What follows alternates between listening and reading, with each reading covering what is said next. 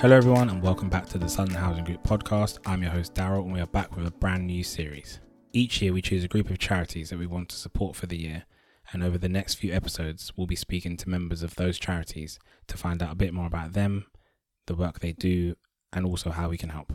The charity we're going to look at today is Pilgrim Hospices, who provide free palliative care to people in East Kent, and I spoke to Kate Duddell to find out more. Hello, Kate. Welcome to the show. Thank you for having me. So, Kate, can you tell us a bit about what your role entails? So, uh, my role at Pilgrims Hospices is I work in the fundraising team um, and um, I look after community, corporate events, and trust fundraising. And how did the charity get its name?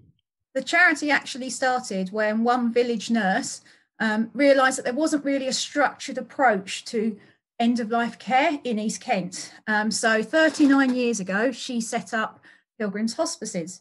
Um, we are in East Kent, which is where the name obviously Pilgrims comes from. Um, and we are three hospices based in Canterbury, Thanet, and Ashford. So, a little bit about our history. Um, Pilgrims started 39 years ago. So, next year is our big 40th year. Um, the first hospice was the Canterbury Hospice, which remains our head office. Um, and uh, after that, we opened our Thanet Hospice, which is based in Margate, um, in 1993. And then in 2001, we opened our Ashford Hospice. One really unique thing about Pilgrims Hospices is that we are the only hospice in England that has three adult inpatient units. Um, so that makes us really unique in terms of our scale and our size. So although we may only care for half a county, whereas you do have some big hospices up the north, up in the north, Lancashire, etc., who care for larger patches. In terms of the people that we care for, the obviously the community is that our catchment area is smaller, but obviously the population is much more dense in our area. Um, so yes, we're very unique in that way. Um, we're very unique how we started. Um, so our, it was on a nurse, Anne Robertson, who is still with us today and is still our president, who realised um, there wasn't enough su- structured support, let's say, for people at the end of life. So that's where she started the fundraising appeal for the Canterbury Hospice. And now, 40 years, 39, 40 years later, um, she's still around, she's still our president, and she's still helping the hospice um, in terms of its legacy. So, yes, um, incredible journey, incredible story of how such a big operation um, came about. Fantastic. And can you tell us, Kate, the main aim of Pilgrim Hospices? The main aim of the hospice is to deliver compassionate end of life care to the people who need it in our East Kent community. Uh, we look after 2,500 people each year. And who specifically benefits from the work that the charity does? Well, the whole community. So, at any point, if someone does need our care, so um, they can be referred in via GPs, um, and then we obviously, as a charity, support their well-being at the end of life. And Kate, what's the biggest challenge that's facing the charity right now? Well, um, that's not really a hard question to answer, given that we are still within a pandemic. Um, so, obviously, the eight, last 18 months have been incredibly hard for the hospice. Uh, we've had to pause all of our fundraising. We had to close our 32 retail shops. Um, so it really has been quite challenging in, in terms of being able to generate income. Um, however, we're doing very well. We launched um, our Still Here, Still Caring appeal. Um, and obviously, the future is looking positive. So, fingers crossed, um, the future remains very positive for the charity and the people of East Kent as we move forwards on a weekly, monthly, or annual basis, how much does it take to run the charity?